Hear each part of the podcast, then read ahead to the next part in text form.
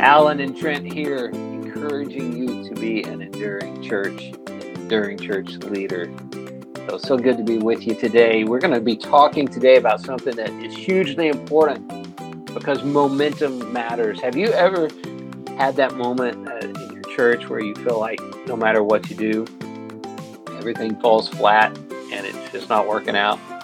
Well, we, we're here to try to help you find a way to kind of maybe reestablish that momentum that we believe God already wants you to have. And so we, we want to encourage you today. We hope that we're encouraging you today to build momentum in your church. So, Trent, I'm glad to be here today. We've got some good momentum going into this conversation, right?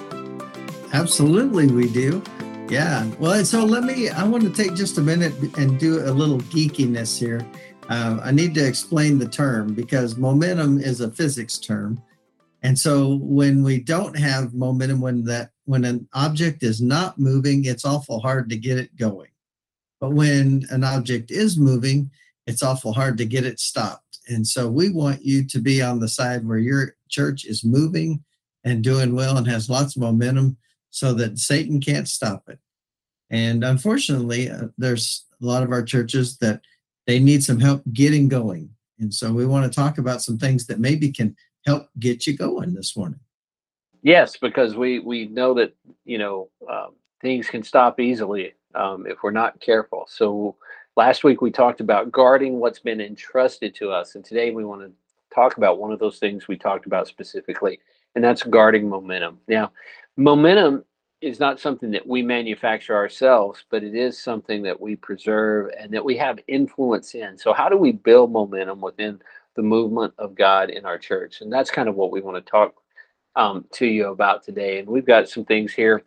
This probably isn't a complete list. I think if we sat down and thought longer and harder, we could probably even come up with some more some more things because I, you know, I'm looking over our list and the first thing I'm thinking about is we should be praying for momentum in mm-hmm. our church. And I think all of the things that we're about to talk about, if we could eh, just say that if all of these things were undergirded in prayer, that prayer really is the number one momentum builder in the church. And I don't want to sh- shorten that or not not mention that. And so let's understand that as we go into this conversation today that that prayer is the cornerstone of all these things. But let's jump into this. We've got eight things we want to mention to you today. So, Trent, uh, why don't you tell us about about the first one because it's so important. It is, and and I'm so glad you said undergirded in prayer because it's God who powers our church, not the pastor, not anyone else. And so I'm glad you said that. But one of the first things that can build some momentum is baptism. Um, you know, is your church sharing Christ with the community and are people coming to know Him and is that reflected in baptisms in your church? Um, I will tell you, Alan, there was a time in one of the churches that I pastored one year, we had like, we had 40 baptisms that one year. It was amazing. And God was just moving. And it was like, it didn't matter. It seemed like what we did, it was just successful. And, and we knew it was God and not us. But baptisms really, we started, you know, keeping track of that and seeing what God was doing. And baptism really gave us momentum to continue ministry and to continue to, to do outreach in our community. Yeah, I was told a long time ago when I first started in ministry that if I wanted to have a healthy church, keep the baptismal waters stirring. was the mm-hmm. was the phrase he used. But it, it's I've certainly seen that to be true. There's nothing that that excites our church more than to see that the gospel has touched another life. It's changed another another life. And so, you know, nothing nothing generates authentic momentum more than seeing new converts come to come to Christ. And so that's what we're here for. That's what we long to see and that's that's what we're called to do. So certainly it makes sense that that would be a momentum builder. But there are other ways too that our church can build momentum because to have baptisms you have to have relationships with people. And mm-hmm. so maybe it's building some momentum around some community engagement, some things that you can do.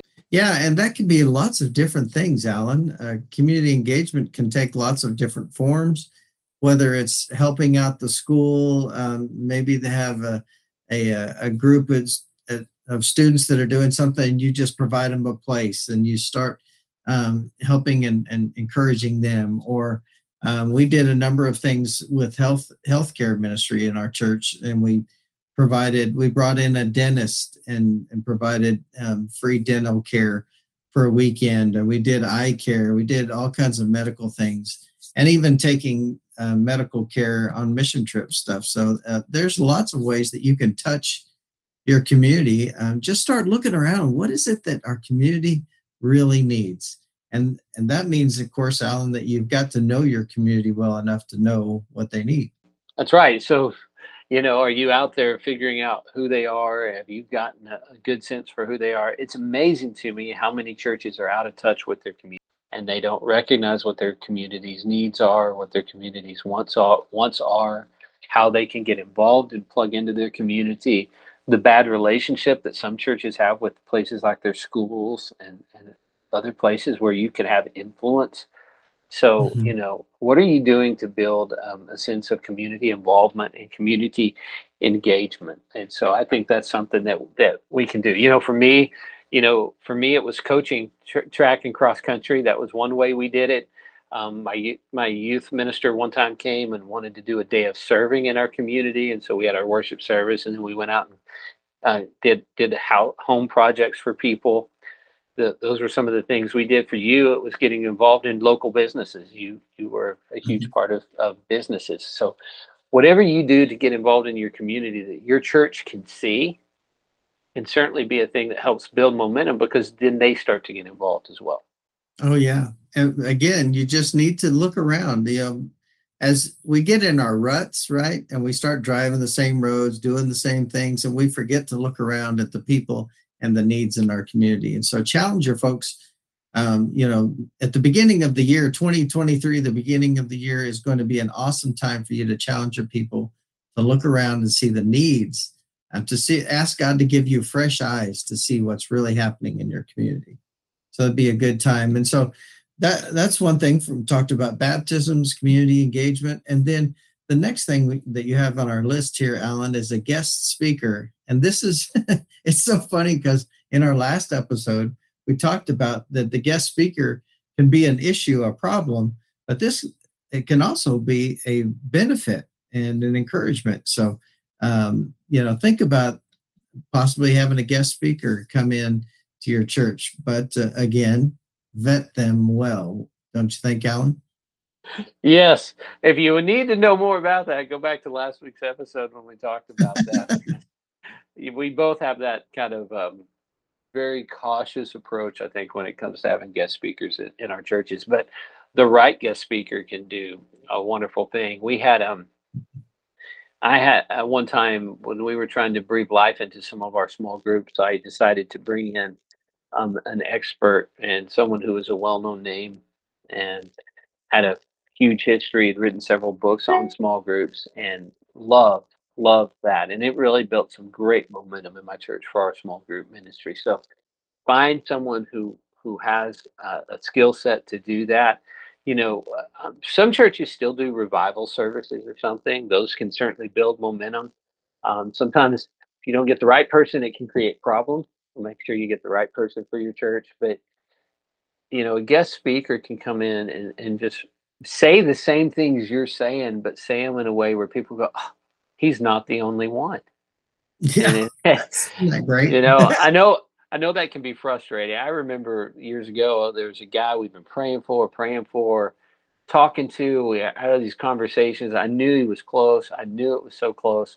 And we had a guest speaker coming in. He came in and preached, and that guy gave his life to Christ. I thought it's the hmm. same thing I've been saying. You know?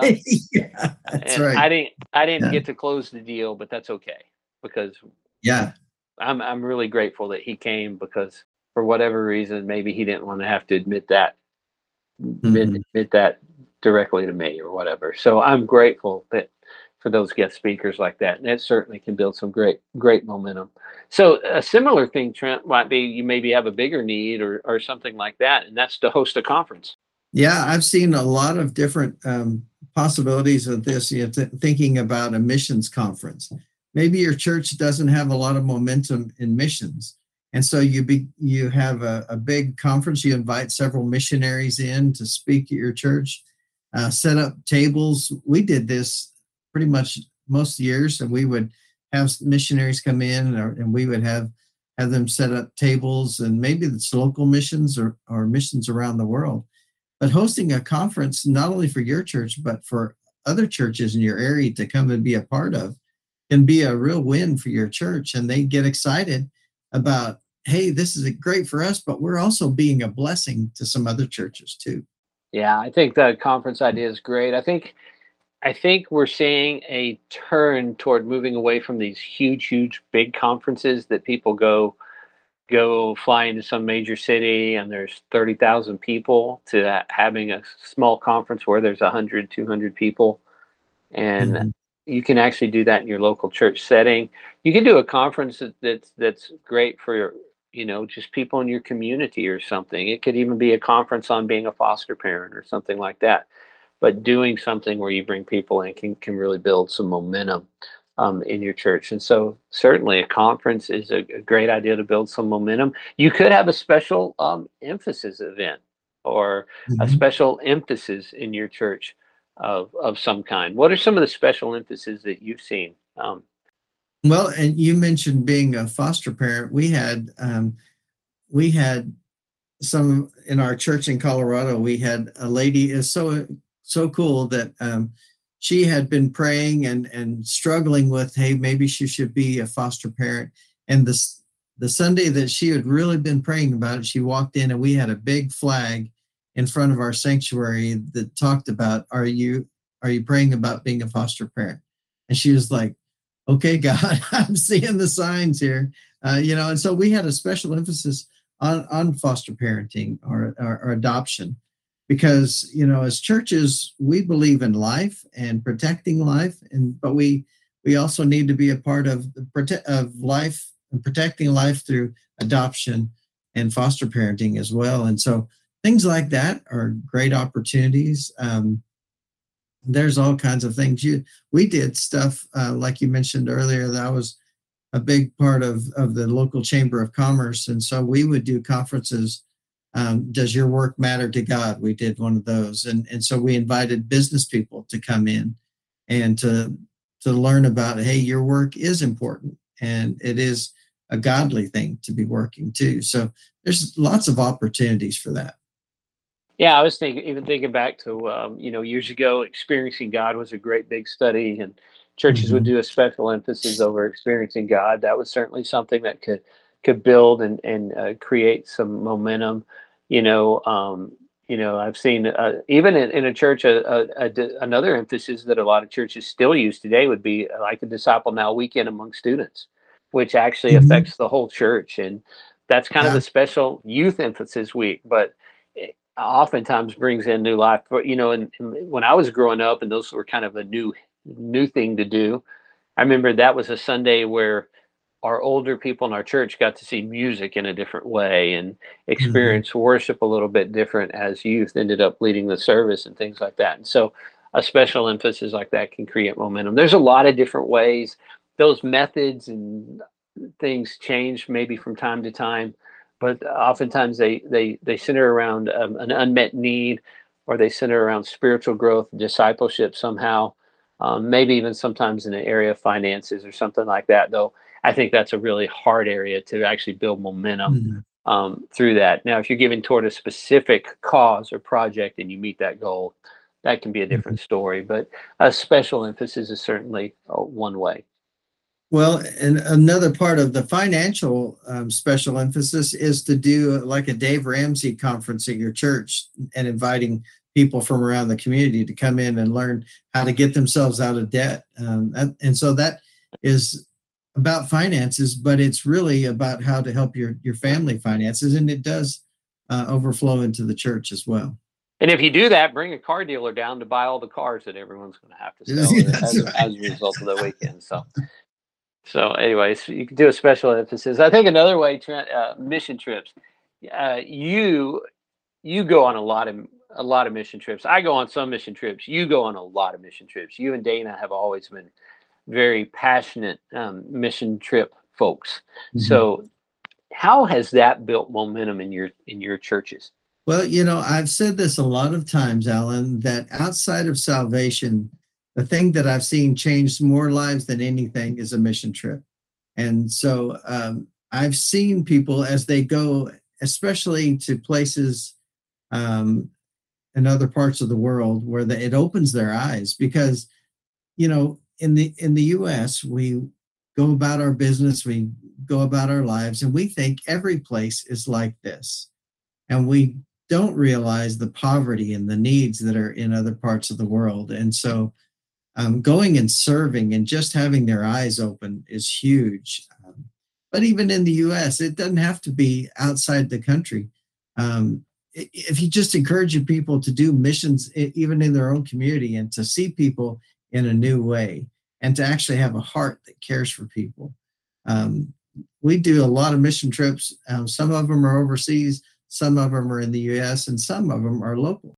Yeah, one of the things we're doing with our churches is we've got some partnerships in um, another state where we're actually having small churches partner together to put mission trips and mission teams together where they'll be participating together. We're hoping not to breathe life into one church, but into multiple churches at one time through one partnership. And so I think there's a lot of ways to use mission trips to do that. You know, I realized several years ago that our church was kind of stalled in its momentum a little bit. And that's when I reached out and, and felt and um, started seeking a possibility. And God sent send us over to Lebanon, and we had a several year partnership um, with a ministry called Heart for Lebanon. And I really think that that built some really exciting momentum in our church to see that we were sending people into a part of the world that where that's known for all its turmoil, and yet we were seeing all these amazing things that God was doing over there. So I, that momentum came back, and people got more um, interested in what was going on locally. You know, sometimes you do mm-hmm. have to start from the outside and and uh, and bring that bring that back in. You know, so I I love it. I think mission trips are a great way to build momentum. Yeah, it does just open people's eyes and and you know because they've gone to someplace different, it makes them look at people differently and start thinking, well, hey, there's there's people in my own town that need that help too. And and so you know, it does, it kind of jump starts our thought process about people. So we know mission trips are huge. The next one, Trent, is a financial one. So I mentioned finances earlier, but we want to talk about finances. So, you know, if you pay off a loan or if you're involved in some kind of building that has a purpose or something like that, there can be some momentum that comes from those things. Now, it can really depend um, sometimes sometimes those things aren't momentum builders. You know, if you're if mm-hmm. you're a church of of 200 and you were to take out a you know a 10 million dollar loan to build a new facility, um, you know that's not good stewardship. You're actually going to sap your church's energy and passion and desire. So you know this is all contextual i have to please understand mm-hmm. this when we talk about this one above all of these this is hugely contextual but you know, when your church pays off a debt, let's say you know you had a two hundred thousand dollar debt on a on a building project or renovation project, and you pay that off. You know, it, it may have only been a thousand dollar a month payment or an eight hundred dollar a month payment or whatever, but that's more money to go back into ministry. Celebrate the fact that you've got more money to actually you you used your tool and now you're getting to put more money into the ministry part of using that tool that's cause for mm-hmm. celebration. If you celebrate, you're going to create momentum. And so, you know, finding these opportunities to to celebrate a victory will allow you to build that kind of momentum. I'm so glad that you used the word tool because that's when God gives us a, a new building or helps us renovate a building. That is just a tool to glorify the name of Jesus and, and to bring people to know him. And uh, first, and also, I would say, gosh, I hope no group of 200 would ever take out a $10 million loan. No one would ever let you do that. so, gosh, that would be horrible. Um, but there are times when churches do take out loans uh, to do something. Um, and I hope that that comes with lots of prayer and um, lots of, you know, praying that, that God would give you wisdom. But when it does happen and when that, that need is, you know, realized and there's lots of great Christian resources to do that.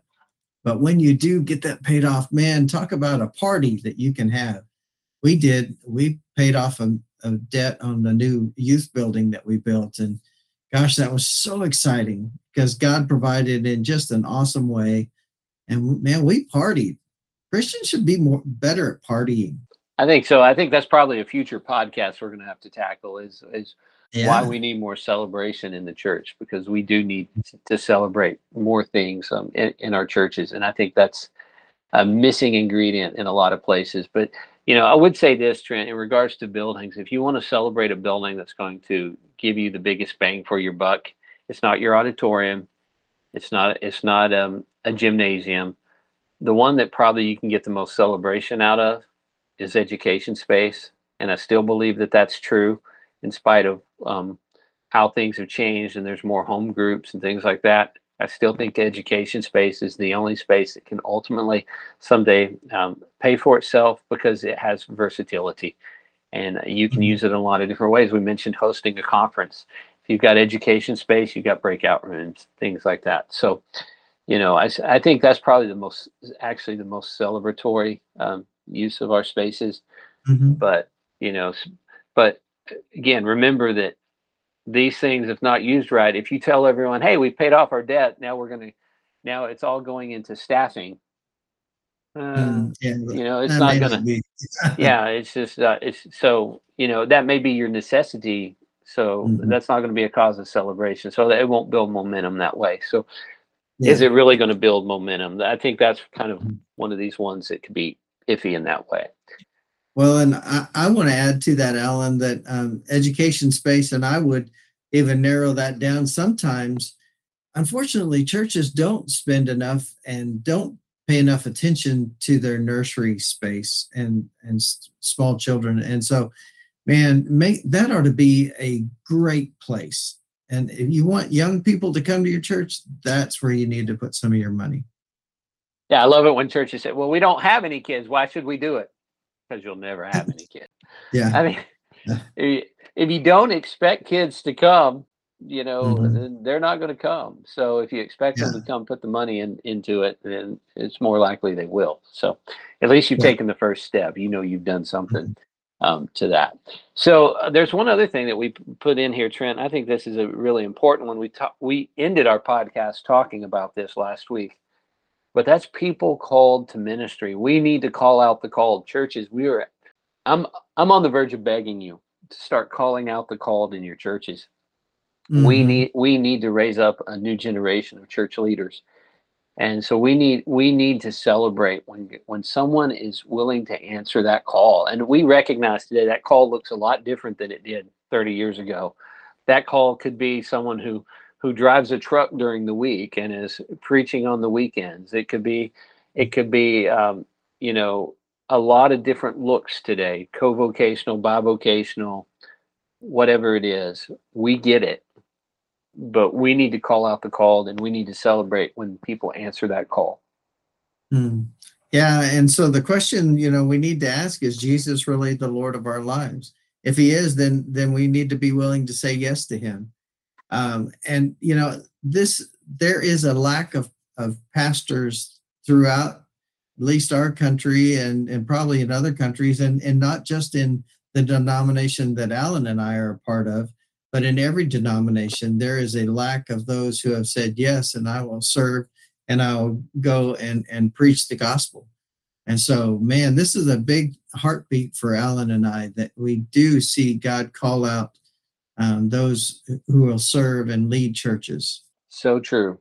We need new people to answer God's call. There's just not enough, and so we we need pastors to call out the call. Please take that very seriously. Please pray about that and how you can incorporate that into um, your call to for people to respond to the gospel, not just the gospel, but to uh, be in the gospel ministry.